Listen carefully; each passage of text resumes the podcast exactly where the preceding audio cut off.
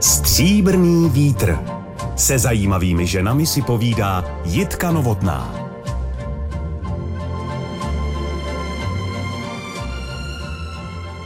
Životem a světem putuje za zvuku opravdu dobré muziky. Ačkoliv její pěvecká kariéra nebyla dlouhá, ostatně nestačila během ní ani vydat vlastní album, dokázala na sebe hlasem i projevem, dravým a syrovým, strhnout velikou pozornost a získat nálepku průkopnice českého rock'n'rollu. Přelomový pro ní byl konkurs v Semaforu. Poté zpívala s Olympikem a v divadle Apollo. Po odchodu do Německa poznala práci v letecké společnosti i v médiu zvaném rádio. A když dodám, že cestou do jejího bytu, pátém patře, jsem trošičku pocítila, jak mi těžknou boty proti lásce a málem jsem začala ronit slzy, no to už trošku přeháním, ale bude to ta poslední, byť myslím, že naprosto nepodstatná nápověda ke jménu mého dnešního hosta, které zní Ivon Přenosilová. Dobrý den. Dobrý den. Jsem ráda, že jste nás sem pozvala. Máte to tu krásné děkuji, a vlídné. Děkuji. Máte tady nějaké předměty, věci, talismany, které s vámi putovaly do každého nového domova, protože vy jste těch domovů měla vícero. No, ukazuju starý klipy a v jednom tom klipu je můj panenský pokojík a tam je ten obraz, tahle ta holčina moje milovaná. Hmm. A když jsme utekli, tak prostě holčina nebyla. Samozřejmě neutíkáte do emigrace s obrazem pod paží.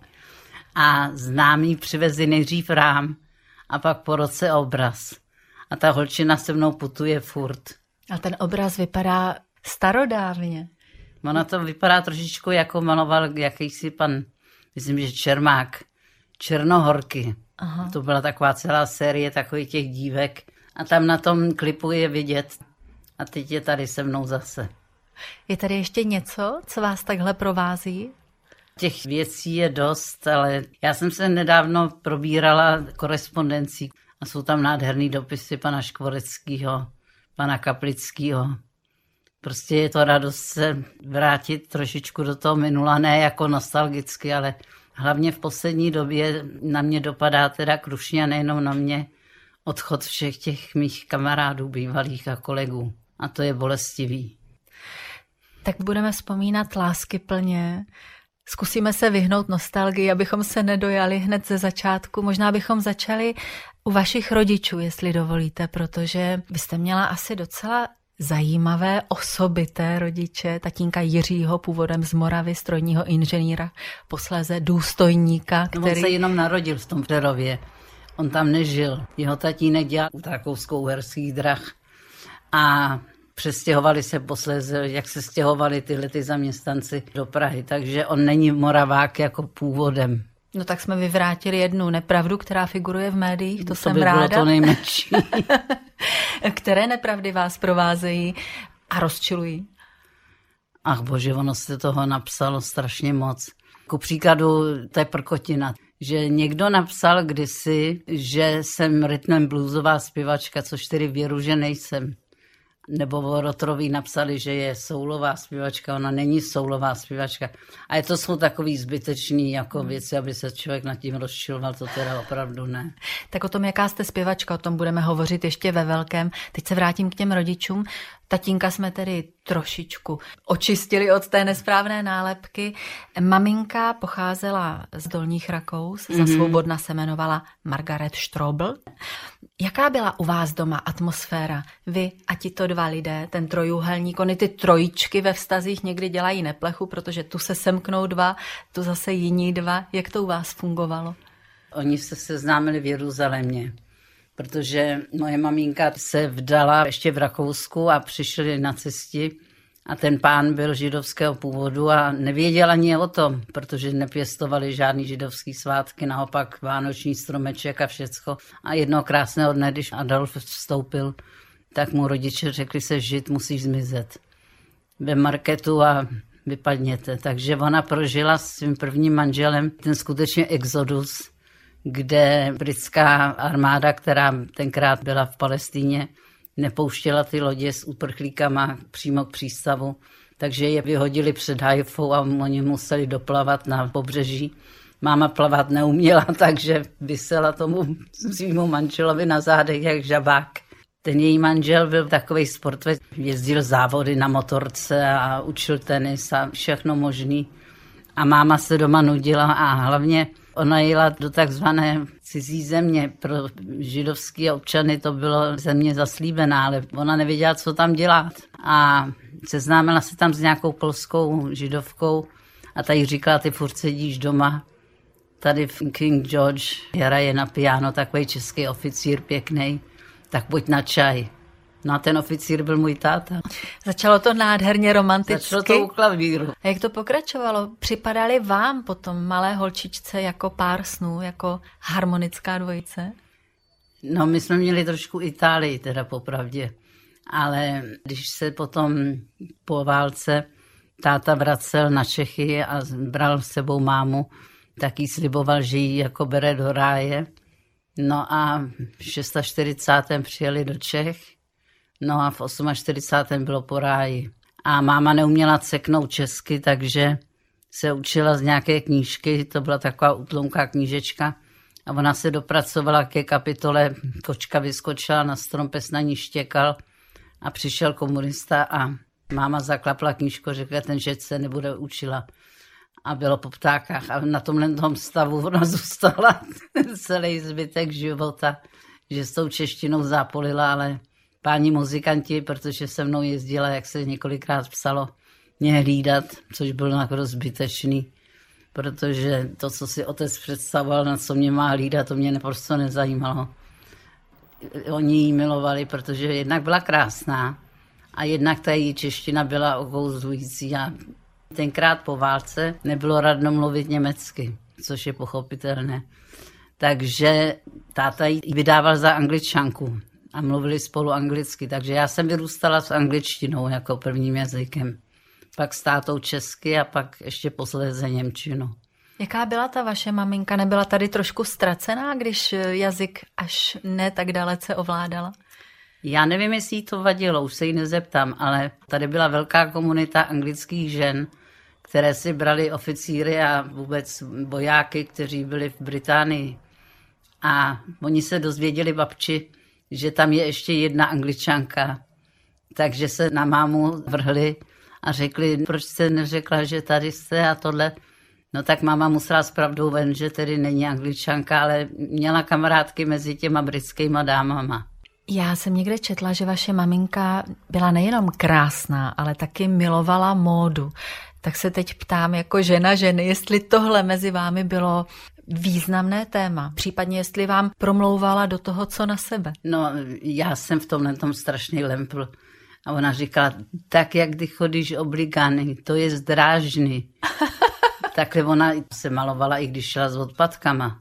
Když to, mě to bylo úplně jedno. A zůstalo mi to želbu až do dneska. Maminka se krásně oblíkala, vždycky byla elegantní až do posledních dnů. Byla úplně jiná než já, já jsem byla spíš po tátovi. Potřebovala jste se vůči ní nějak vymezovat? Byly tam i takové okamžiky? Ne, to ne. Ona byla strašně hodná, až pokorná. To jinak s tátou nešlo teda. A co je ve vás potom tátovi, který byl tedy, myslím, docela složitá povaha? To byl, no já nevím, jestli to je jeho dědictví nebo jeho výchovou, ale já miluji dochvilnost. A jsem až chorobně nervózní, když někdo nedodrží, nebo když já se zdržím z nějakého důvodu, že nepřijede včas taxík nebo někdo mě nevyzvedne včas, tak to šílim tak to je jedno, co mě teďko napadá. No mě napadá, že po něm máte to muzikantství v sobě, ne? No my jsme měli takový žur fix, to bylo vždycky na víkend. Táta hrál na klavír a zpíval velice hezky gospely a e, písničky osvobozeného divadla. A jeho bratr, ten hrál zase na housle Milánek. A pak, když já začala zpívat, tak se to rozšířilo i o to, že třeba k nám chodil Karel Svoboda hrát na klavír. A měli jsme vždycky takový jako hudební odpoledne a já musela baletit. Zpočátku jako malá holčička se musela na špičky a dělat piruety. A vy jste někde říkala, že jste byla spíš klučičí typ. Neštval vás ten balet? Víte, v té Mě troji, zde... jak jste bydleli, tak jsem no. si vás tam úplně představila, jak tam no, lítáte. Po stromy. Podél Vltavy, stromy, přesně tak. to bylo nádherný bydlení. Ta zahrada byla úžasná. Já jsem si radši hrála na indiány než s paninkama, hmm. což bylo asi taky tou výchovou mého otce, kterému jsem říkala šedý vlk. Proč pak? Jsme měli takový gramofon, kde mohli dát deset desek, nebo já nevím kolik, a ty padaly samovolně dolů. A jedna deska byla taky v angličtině a bylo to o pěti prasátkách. A prasátka, když vypekli toho vlka, tak se vzali za kopítka, tančili a zpívali Who's afraid of the big bad wolf, big bad wolf, big bad wolf. Kdo se bojí zlýho vlka. A já jsem říkala, to je můj otec, to je jasný, to je vlk. A jednou jsem přišla domů s mámou z nějakého nákupu a říkám, vlk není doma. Ze záchodu se ozvalo, vlk doma je. pro maminku jste taky měla přezdívku, pak jste ji měla taky pro svého syna. Co vy? Dostala jste nějakou přezdívku? Já jsem si vymýšlela pro každého nějaký jméno. Ale jestli já jsem měla nějakou přezdívku, tak to nevím. Akorát Rudla Rokl přeložil, přenosil na Overcarry. Mrs. Overcarry. Pojďme se z těch veselých vzpomínek přenést do vážnější situace. Rok 1953 váš táta byl obviněn z vlasti zrady a na rok zmizel. Zavřeli ho do takzvaného domečku, což mm. byla vlastně mučírna STB. Jak vám to maminka vysvětlila? Vůbec ne. Já jsem to nevěděla, protože jsem byla malička a u nás to bylo tabu. O tom se vůbec nehovořil. Já jsem se to dozvěděla až když mě bylo nějakých 17, 18, že táta byl zavřený. Zpětně jste o tom také nemluvili? On táta o tom odmítá mluvit. Hmm.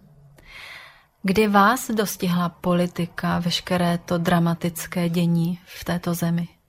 No de facto díky tátovi, který byl vyvrahel, že jo, pro tehdejší režim, tak já chodila do školy v těch 50. 60. letech počátečních, kdy jsem patřila do buržoazního koutku a měli jsme jednu fyzikářku, která byla taková uvědomělá, tak to jsem měla samý koule. Prostě nenáviděla, že jsem dcera vyvrhela a matka ještě Bůh ví odkud.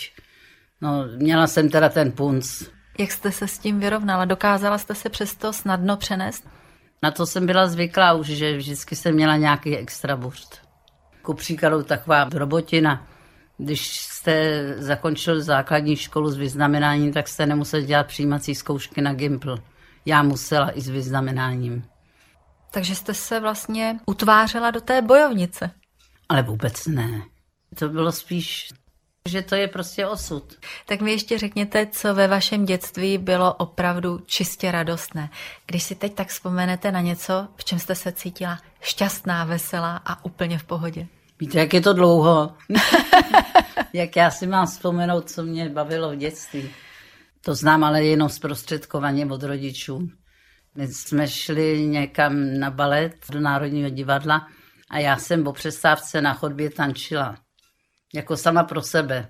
A šla proti nám paní prima balerína Zabilová, zastavila mý rodiče a řekla, ta holčina je talentovaná, jde ke mně. Takže takhle já začala s baletem ale mě vždycky přestalo bavit něco, když to začalo být už profesní. Ona říkala, no ta půjde na konzervatoř. Začala mě cvičit extra. To samé bylo s klavírem.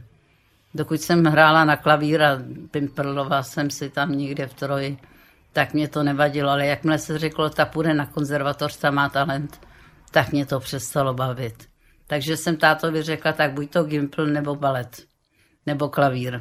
No tak táta sklopil krovky výjimečně a bylo po baletu a bylo po klavíru. A byl Gimpl v Libni. Když jsem se vrátila, tak já jsem hledala Dimitrovo náměstí, protože tam jsem chodila první třídě na Gimpl. A ono je to Ortenovo náměstí, no tak to mě nikdo neřekl. A tam jsem chodila jenom jeden rok, tam byla ta fyzikářka, která mě tam usurpovávala. A pak jsem přešla na Libeň a to byla opravdu škola úžasná. Výbornou třídní jsme měli paní doktorku Posltovou, kterou jsem měla na angličtinu, no to byla výhra samozřejmě. Já jsem si paní Přenosilová dala takové předsevzetí, že nebudeme v tomto pořadu hrát ani roň slzy, ani boty, to ale vítám. vás hrát samozřejmě budeme a rádi. Jakou písničku byste teď do této dramaturgie ráda zasadila, vy zkušená hudební redaktorka? No já jsem dostala od Karla Kryla písničku, Fešák se jmenuje a tu bych ráda, kdyby se dalo zahrát, protože to mě napsal na tělo. A já jsem ji natočila po návratu sem do Čech hned v tom 90. roce u Jandy ve studiu. A myslím, že to je neskonale povedená píseň. Já jsem ji zpívala v Hello Dolly, kde jsem hrála takovou vyšumělou prostitutku. A tam nám nechal pan Ondřej Sokol, režisér, volnost. Já jsem se střídala s Nadějou Urbánkovou, že každá jsme hrála teda tutéž roli, ale každá ji pojala trošku jinak. On nám nechal naprostou svobodu a každá tam zpívala svoji písničku. A já jsem zpívala Fešáka a mělo to nesmírný úspěch. Stříbrný vítr. Jitka Novotná a její host Na dvojce. Naším hostem je paní Ivon Přenosilová, která svou první kytaru dostala od tatínka, je to tak? Myslím, že to byly Vánoce, takže Ježíšek. Proseděla jste u ní a s ní hodně času? Jako samouk jsem se naučila tři akordy, pár k tomu, ale nic moc. A hrála jste taky před publikem, řekněme, Ne. z řad vrstevníků? Ne, ne. Proč jenom- tak rezolutně? No, protože to stálo za houby, to moje hraní na kytaru. No vidíte, a pak jste se s tím vypravila až na konkurs do semaforu. Fiktivní to záležitost, kterou natáčel Miloš Forman. A působila jste tam velmi přesvědčivě a velmi v pohodě. Cítila jste se tak, jak to vypadá z bylo televizního záznamu. Mně to bylo jedno. Já už nevím, kdo mě tam přihlásil, to bylo tenkrát past, protože oni vypsali konkurs do semaforu pro dívky a bylo nás tam přes 300 a já jsem už chodila na gymnázium, takže mě to bylo jedno, já to brala jenom jako ženu, tak tam půjdu a tam něco zaspívám. A hrála jsem tam tu Malagenu právě. Ale bezvadně. Vidíte to, doufám, stejně. Doufám, že nepopřete to, že jste byla prostě úžasně dynamická a taková ve svém světě. Na pohodu. Jo, takhle to působí. Mhm, na mě jo. A vůbec se nedivím Karlu Marešovi, že vás potom propojil s Olympikem a udělal z vás jedinou dívku v té kapele. Vy jste se podílela na pořadu Ondráš podotýká, který Přesně se tak. uváděl v semaforu. Jak jste se v té kapele cítila? No, kdo mě hrozně pomohl, byl Pavel Bobek. My jsme se skamarádili, my jsme přesně deset let od sebe. On eh, byl angličtinář, já jsem milovala angličtinu. Takže když jsem dostala tu písničku I'm Sorry, tak Jirka Štajdl, který byl vlaze proslulý tím, že na poslední chvíli teprve dodával texty, tak já to furt zpívala anglicky. Až teprve asi týden před premiérou přišel s českým textem. A to byla prostě úžasná záležitost. My jsme to s Pavlem nacvičovali. A já jsem tehdy poznala Brendu Lee jakožto zpěvačku a vzala jsem si několik věcí z jejího repertoáru a do dneška ji preferuju. A to, že vás s ní propojovali často i kritici a nejednou říkali, že jste česká Brenda Lee, brala jste to, nebo no, to jsem vás brala, to proč ne, pro boha, to je vyznamenání. malá velká síla, vidíte? No ona byla ještě menší než já, to už je co říct. Nějakých 140 cm, velmi malinká. No, něco takového. Co vás s tím Pavlem Bobkem spojovalo, kromě zájmu o angloamerický svět, muziku? Vy jste si byli hodně blízcí, protože to přátelství vydrželo vlastně až do konce jeho života. Já jsem měla tu výhodu, že Pavel měl bratra, ještě žije jeho bratr Václav v Mnichově a čas od času dostal povolení navštívit bratra. Takže jsme se vždycky sešli. Takže tam to nikdy nebylo přerušený. Já jsem někde zaznamenala vaši větu, která se týkala i vlastně Pavla Bobka zprostředkování, protože jste se vyznala, že jste v něm viděla taky do jisté míry staršího bratra. Přesně tak. A říkala jste, poněvadž jsem měla mindráky z toho, jak vypadám, stylizovala jsem se do role intelektuálky. A to mi k vám vůbec nejde. Proč jste měla mindráky? No měla, protože jsem vypadala jak Richard III. Já jsem měla takový ten účet, že tu ofinu a někde hráli ten starý, ještě černobílej film o Richardu III. No, to jsem byla já. Že jsem říkala, no jsi ošklivá, ale tak můžeš hrát na nějaký pseudointelekt. A chodila jsem s Pavlem a s jeho kamarádama. Oni mě brali spíš jako kuriozitu. No a jak jste teda našla své ženské sebevědomí? Změnila jste účes? Ten jsem změnila po maturitě, Ofina šla pryč a kde jsem získala teda sebe důvěru, to bylo v emigraci. Do té doby, když se nějaký chlapec o mě zajímal, tak jsem si říkala, no jo, chce přenosilku, protože se dostane někam za volňásky do kina nebo já nevím co. A nikdy jsem to nespojovala s tím, že já bych byla ta okouzující, na kterou teda zrovna pomýšlí. Teprve v tom Německu, kde mě nikdo neznal a někdo projevil o mě zájem, tak jsem zjistila, že to bude asi já. A jak jste se cítila z hlediska toho sebevědomí a sebedůvěry v divadle Apollo, kam jste přešla ze semaforu? No. Účinkoval tam třeba Karel Gott a jiné výrazné osobnosti. Jak to fungovalo tam? No nám skončil Ondráš Podotýka s Olympikem a pan Suchý mě oslovil, jestli bych nedělala v sektě, což je jeho nepovedené dítě. A já jsem s velkou nevolí teda tam vystupovala, respektive zkoušela. To ještě nebylo představení. No a najednou přišel Jirka Štajdl a říkal, hele, my zakládáme divadlo s Láďou a s Karlem a nechceš jít k nám? My házíme lano. No a šupky, dubky, už jsem tam pádila. No a co ta přítomnost těch opravdu zajímavých interpretů, co udělala z vaší duší zpěvačky, muzikantky a s vaší ženskou duší. Já si říkám, chodit takhle kolem Karla Gota, to by mohlo rozvířit docela srdíčko mladé holky, ne? Já jsem kamarádila popravdě spíš s Valdou. A jak se říká, že neexistuje přátelství mezi mužem a ženou, tak mezi náma bylo velký přátelství. To vám závidím. Jo? Protože my Valdu posloucháme v autě s dětma. A děti teskní, že tohoto chlapíka nemohli zažít. On byl úžasný mužský. Pavel Bobek a on byli mý dva největší kamarádi. Hmm. Karel byl kolega. A Valda byl? Kamarád. Kdy jste si uvědomila, teď se přenesme kamkoliv ve vašem životě, opravdovou hodnotu přátelství, kdy jste pocítila, že to je ta cená opora? Když je vám ouvej, když je vám dobře, tak máte spoustu přátel. Ale když je vám ouvej, něco se vám stane nepříjemného, tak to jsou potom přátelé, kteří vás podrží. A to byl Bobek a to byl Valda. Co v mezilidských stazích nesnášíte? Faleš. Takový to pochlebování a za zády, prostě kudla v zádech. Tak u vás faleš nehrozí. Vy jste byla, troufám si odhadnout, vždycky docela přímá, možná i prostořeká holka, ne? To jsem byla, to tedy ano. A co to dělalo s vašimi vztahy s muži? S vás museli bát? Je to docela dobře možný, ale když se tak zpětně dívám po tom svém dlouhém pohnutém životě, tak e, jsem vlastně za tu svoji prostořekost dostal potom přes čumu. Teď máte na mysli zejména kterou kapitolu? No, svoje manželství. Hmm. Tam se ještě podíváme, ale nejprve musíme lehce připomenout rok 68. A já bych se přimlouvala za noční modlitbu. Co byste tomu řekla? Beru, beru protože to je další písnička, kterou pro mě napsal Honza Spálený.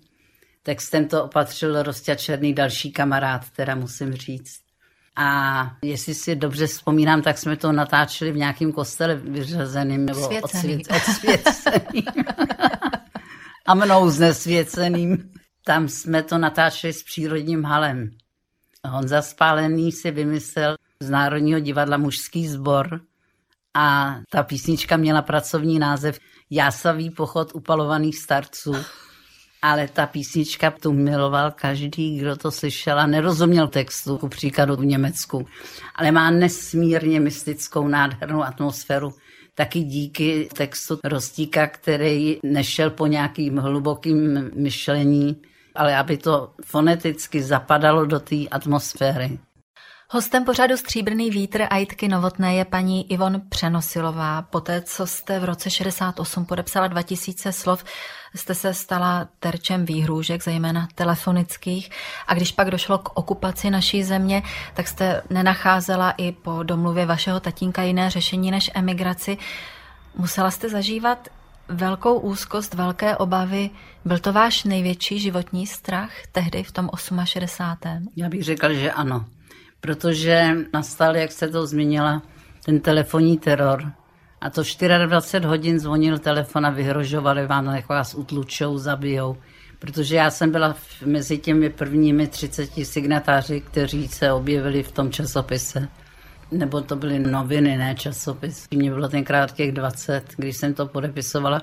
Pan Vaculík mě tenkrát, já nevím proč, oslovil, tak jsem si to přečetla, nezdálo se mi to nějak revoluční, protože bylo pražský jaro, všechno bylo uvolněné, lidi začali volně dýchat. A to, co stálo v těch dvou tisíci slovech, to se mi zdálo naprosto nevinný. Takže jsem nemyslela, že činím něco velice revolučního a odvážného tím podpisem. Ale potom, když přišla okupační armáda, tak jsem to dostala. Takže jste nakonec usoudila, že opravdu nezbývá, než využít nabídky Rosti Černého, vašeho textaře a odjet s ním do Vídně. Jak to tam potom vypadalo? Kým jste se obklopila? O koho jste se mohla opřít? Měla jste tam nějaké přátelé, známé? No já tam měla rodinu mý maminky ještě. Takže my jsme s Rostou vyrazili na blind. Teď všechny ty ukazatele byly předšmáraný, ukazovali na Moskvu a my jsme tam bloudili. Na hranicích se odehrála nádherná věc. Tam byli mladí kluci, já jsem říkala, no to bude průšvih. A mě balila kufr máma. Já jsem vlastně od 21. srpna nespala doma, protože hlásili v rozhlase, dokud mohli, ať signatáři 2000 slov nespějí doma. Což jsem teda dodržela, každou noc jsem spala u někoho jiného. A když Rostík volal rodičům, že jede, jak on komik říkal, že jede na Sachar a že by chtěl vzít sebou mě, tak máma přinesla ten kufr s tátou a já nevěděla, co tam mám. No a na hranicích otevřít kufr, ty bláho. V tom párném srpnu, který tehdy vládl, se vyvalili první kožich, pak nějaký devizy. Já jsem si říkala, tak a už se vezu. A oni ty pohraničníci to zase sbírali z té země a dávali mi to do toho kufru zpátky. A říkali, zpívejte tam venku, co se tady děje. Vy jste tam venku moc nespívala. Vy jste říkala, že jste vlastně na ten zpěv docela kašlala a že vám nevadilo, že ta vaše kariéra nepokračovala. No, mi to nikdo nevěří, ale ti, kteří mě dobře znají, tak vědí, že já to nikdy nebrala jako poslání, já to brala jako hobby. Jestli jsem zažila něco v životě, co mě opravdu bavilo, na co ráda vzpomínám, tak to byla ta doba na letišti. Jak vás to napadlo stát se pozemní letuškou? No já byla na nějaké party a říkala jsem, já bych měla už něco začít dělat. Šedý vlk už řve, že mě nebude živit, přičemž já jsem živila rodinu taky od svých 15 de facto. Ano, musíme dodat, že rodiče se za vámi posléze vypravili. Včetně psíka, kterýho jsem si koupila těsně předtím, hmm. ale to jsem nevěděla, jestli přijedou nebo nepřijedou. No a takže jsem byla na nějaké party a mě říkají, ty umíš jazyky, tak proč nejdeš na nějakou leteckou společnost? Jsem říkal, to se dá jen tak, se někam přihlásit. Mě říkají, no jo, Bavárie zrovna někoho hledá. Tak druhý den jsem vzala telefonní knížku, věc, která dneska už je téměř neznámá. A našla jsem si Bavárii, tam jsem zavolala a říkala jsem, já jsem slyšela, že hledáte někoho. Jo, to už je obsazené to místo. Já jsem si říkala, tak když už jsem si dala tu práci, otevřela jsem to u toho B, tak jsem si jela drábkem o jedno číslo dolů a to bylo British Airways. A volala jsem tam a říkala jsem z drzostí sobě vlastní. Já jsem si šla, že někoho hledá. Oni říkali, my jsme to ještě nezveřejnili. Ano, hledáme. To byla teda náhoda všech náhod, protože říkali, že se mám dostavit druhý den tam a tam, že tam je ředitel British Airways v Mnichově já tam přišla a teď mě ale strašil někdo, že se budou dělat nějaký testy inteligenční. Ne, že bych jako váhala nad tím něco říct eh, chytrýho, ale namalovat nějaký ten obrázek, čehož jsem se teda obávala ze všeho nejvíc. Protože v tomhle tom teda zběhla, nejsem v tom abstraktním myšlení. Ten Mr. Brower se jmenoval, říkal, jo, tak vás vítám a povídali jsme si a on říkal, a vy jste z Československa, Miss pre, pre, pre, I'm so sorry. Yvonne. a říkal, I've been working for British Airways in Prague when the Russians came. Pracoval jsem pro British Airways v Praze, když přišli Rusové. A já jsem říkal, tak to možná znáte pana Beka. On říkal, oh, Otto, yes, certainly. I remember him very well. O to, to si pamatuju velice dobře. Já říkám, no on je shodou okolností táta mý kamarádky. Oh, Helen and Gwendolyn, protože to byla jedna z těch britských dam, tak Gwendolyn. Tak jsme si veselé povídali a já říkám, kdy už mě dědek přestane tejrat a začne s těma testama. A najednou zavolal sekretářku a já říkám, aha, už to tady je. A říkal, coffee and cognac, perhaps. A koňáček k tomu. Říkám, tak dědek mě chce opít, abych ten test jo neudělala. No a tak jsem to vypila, žádný test nebyl, on říkal, připravte smlouvu.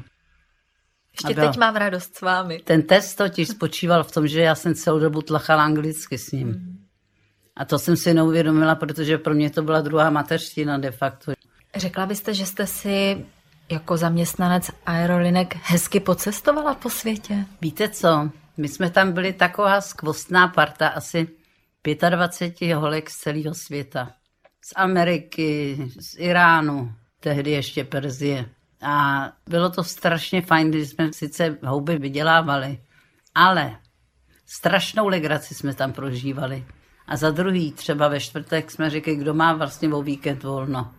Jsme se podívali na Ferman, no řekli jsme tak, že bychom dali Florence, no a odletěli jsme. A to mi nikdo nevěří, že mě to nevadilo, že nespívám, ale tohleto, to je mi líto, že to už není. My jsme dělali hrozný vylomeniny.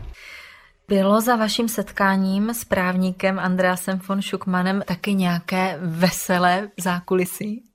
No veselé zákulisí bylo, že jsem měla Cinquecento, tu pravou pětistovčičku. Já jsem měla na letiště, tam se muselo zahýbat doleva a na pravé straně byl tunel a z toho vyrazil chlapík ve stovce na červenou a vrazil do toho mýho Jindříška, se jmenoval Jindříšek. Takže jsem letěla jak míč a probudila jsem se na straně na boku. Vylezla jsem tou střechou, která byla stahovací a nevěděla jsem, která by je vůbec. No a potom teda do nemocnice Modřiny, tady mě rostly rohy, jak jsem se praštila od stěny toho auta. Pojišťovna samozřejmě nechala to auto už zlikvidovat, protože nebylo na opravu. Tak jsem si koupila nový auto a nechala jsem si ho pojistit. A já už jsem byla na nižší e, sazbě. A ta pojišťovna řekla, že ne, že musím na 100%. Tak jsem si vzala právníka, Rok nejmíň jsem se handrkovala, respektive ten právník s tou pojišťovnou. No a na tom letišti byla kolegyně, která byla první manželka toho mýho a říkala, no, to jdi si za Andreasem. Stejně po tobě jede, tak ať ti pomůže. To neměla říkat, protože já sebrala psíka, šla jsem za ním a on to vyřídil během jednoho telefonátu, takže jsme to oslavili.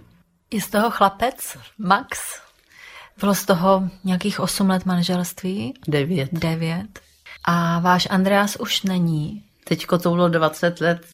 Jak na něj vzpomínáte? Jaký obraz se s tím odstupem času vynoří? Byl to mužský vašeho života? Myslím, že ne. Já nevím. Láska to byla veliká, ale on se uchyloval před domácím štěstím do kanceláře. A když se narodil Max, tak 24 hodin ječel ten kluk. A manžel to vyřešil osobitě, že prostě nechodil domů. Tak jsme se odcizili teda.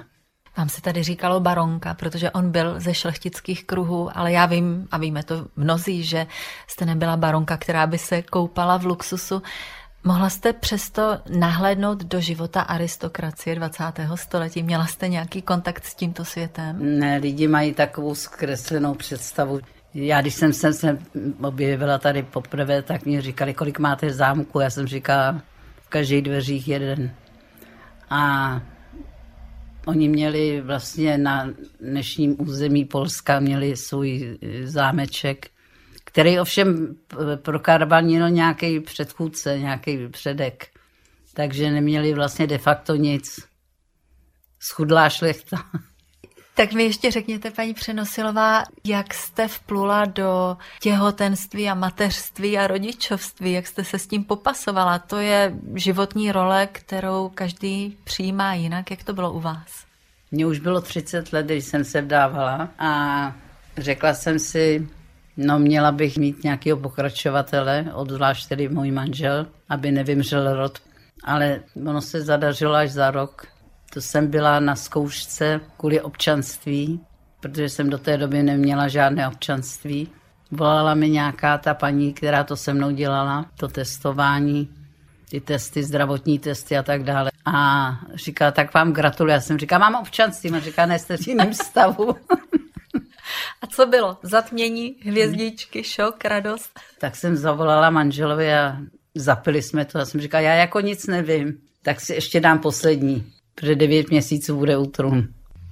K Bavorsku patří váš manželský život, váš rodinný život, syn Max, také Československá sekce Svobodné Evropy, v ní Karel Kryl a Martin Štěpánek a spousta dalších. Vy jste tam z těch bavorských dálav jistě dost sledovala i dění u nás. Který osud vás dojímal, dostával, který ve vás hluboce zarezonoval, když jste si vyprojektovala to, že jste mohla možná být jedním z těch, kdo tady zůstal? Byla to Marta Kubišová, protože jsem si říkala, já bych skončila jako ona, protože bych tu hubu nedržela. Já bych s tím nesouhlasila. Měla jsem už tu kaňku z těch dvou tisíc slov, takže bych nic neodvolávala. A nebo odvolá, to já právě nevím. Za mnou přišel Karel Černoch svého času, když jsem se vrátila potom 89. a omlouval se, že ho odvolal. Já jsem říkala, hele, neomlouvej se mi, já nevím, co bych dělala, kdybych tady žila pod takovým nátlakem protože on mě vysvětloval, jak mu vyhrožovali rodiny, likvidacem a tak dále. Já nikoho neodsuzuji, kdo to odvolal. Naštěstí jsem nemusela. A musela jste se popasovat s pocitem nějakých nepevných nebo třeba vytržených kořenů, když jste přece jenom nežila tam, kde jste se narodila? Co mě překvapilo, ta šeť. Ta šeť té Prahy. Já ji měla vysněnou nějak úplně jinak, nebo v paměti. Když jsem sem poprvé po 21 letech přiletěla, tehdy to organizoval Praga koncert, protože Evča Pilarová mě zvala na koncert do Lucerny. Vítěžek šel na občanské fórum a na studenty.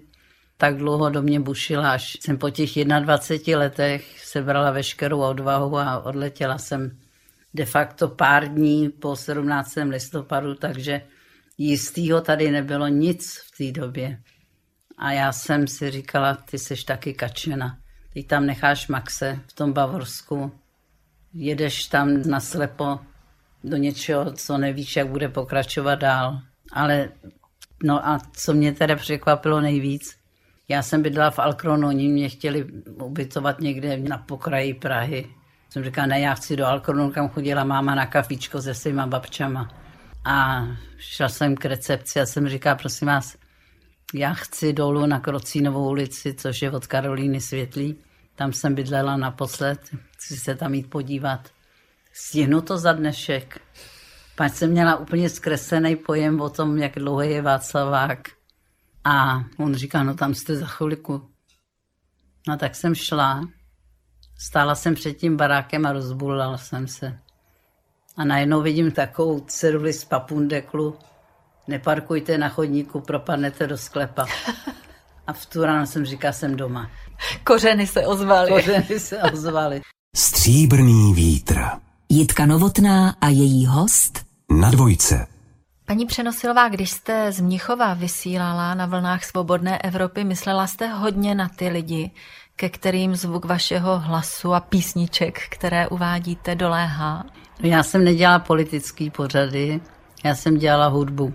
Byla to zásluha Karla Kryla, kterého jsem potkala na chodbě, protože já jsem tam chodívala do té svobodné Evropy, když jsem od někud, vzhledem k té své letecké zkušenosti, se vrátila z nějaký zajímavý země, tak eh, existoval pořad, který se jmenoval Panoráma a tam jsem vyprávěla o těch svých cestách a tak dále. A potkala jsem tam na chodbě Kryla a on říkal, hele, proč ty tady neděláš muziku? Tady třeba nikdo nedělá country muziku. Ty k tomu máš blízko. A tak to začalo, takže jsem měla jeden pořad, pak druhý, pak třetí. Ve finále, když Kryl přijel poprvně ze smutného důvodu na pohřeb svými mamínky, tak jsem získala i jeho v vozovkách pořady, protože už to nestíhal. Ale ten osud třeba Evči Pilarový, Marty Kubišový především, to se mě dotýkalo převelice. Mě ještě zajímalo, jestli jste fakt třeba měla před očima nebo v představách ty lidi, kteří na ten hlas té Ivon čekají. Přemýšlela jste takhle o těch Ne. posluchačích? Ne, ne, ne, ne. Já jsem nikdy neměla natolik sebevědomí, že bych si říkala, že čekají na můj hlas. Mě to bavilo dělat tu muziku. Co byly vaše zdroje informací? Co všechno jste sledovala, poslouchala? Kde jste čerpala ty podněty do svých pořadů, kterých teda nebylo málo? Vy jste měla hodně vysílacího prostoru. No, já jsem dostávala časopis Billboard. Tam byly veškeré aktuální informace o muzice, žebříčky aktuální. A naše knihovna hudební, ta byla okamžitě zásobená tou nejnovější muzikou. Takže jsem mohla dělat aktuální žebříčky, drby, všecko možné, co jsem tam vyčetla v tom billboardu. Co muzika dnes? Sledujete ji? Málo, Už ji nepotřebujete? ale potřebuju, protože dělám hudební pořady i nadále, takže se zajímám o tu muziku konkrétní, je to country hudba, ale mý rodiče ku příkladu brali ten rock and roll jako něco samozřejmého. Já je obdivuju. Já tuhle tu toleranci nemám. Mně ta dnešní hudba nic neříká. Já jsem přiznávám, dostanu asi na čepec, ale já tam neslyším ten hit. A že vy jste měla čich na hity, vidíte? Měla měla jsem, měla jsem intuici. čich, ale sloka, refren, sloka, tu logickou stavbu písničky já postrádám prostě. Kdy vy jste naposledy veřejně zpívala? Jak je to dlouho? To bylo, myslím, v Hello Dolly. Chtěla byste ještě? Já nevím. Člověk má vědět, kdy odejít. Marta to uměla elegantně udělat. Marta prostě udělala koncert a odešla. A dodržuje to. Na rozdíl od jiných kolegyň, kterých se loučí už 20 let. A tady doma si někdy zaspíváte? Někdy ano. Co zpíváte? Co mi napadne? Když slyším v rádiu nějakou písničku, která mě třeba zaujme, kterou znám. I tu kytaru byste ještě vzala do ruky? No tak to bych vzala do ruky, ale nevěděla bych, co s tím. My jsme si dneska povídali, řekněme, bilančně. Co se vám v životě povedlo, když se ohlížíte? Co vás hřeje? No zní to banálně, ale ten Max. Max, můj jediný synek, zdroj radosti a žalu, který s ním prožívám, protože můj život se odvíjí vlastně od jeho. Jeho úspěch je můj úspěch, jeho neúspěch je můj neúspěch. A i když je mu 40, tak je to pořád moje dítě. Mrzí mě, obzvlášť v této době, že ty naše návštěvy jsou omezený. Doufám, že se ten svět vrátí do těch starých kolejí zase. Co kdybychom v závěru zahráli písničku, kterou má od vás Max nejraději? On má rád totiž tu noční modlitbu.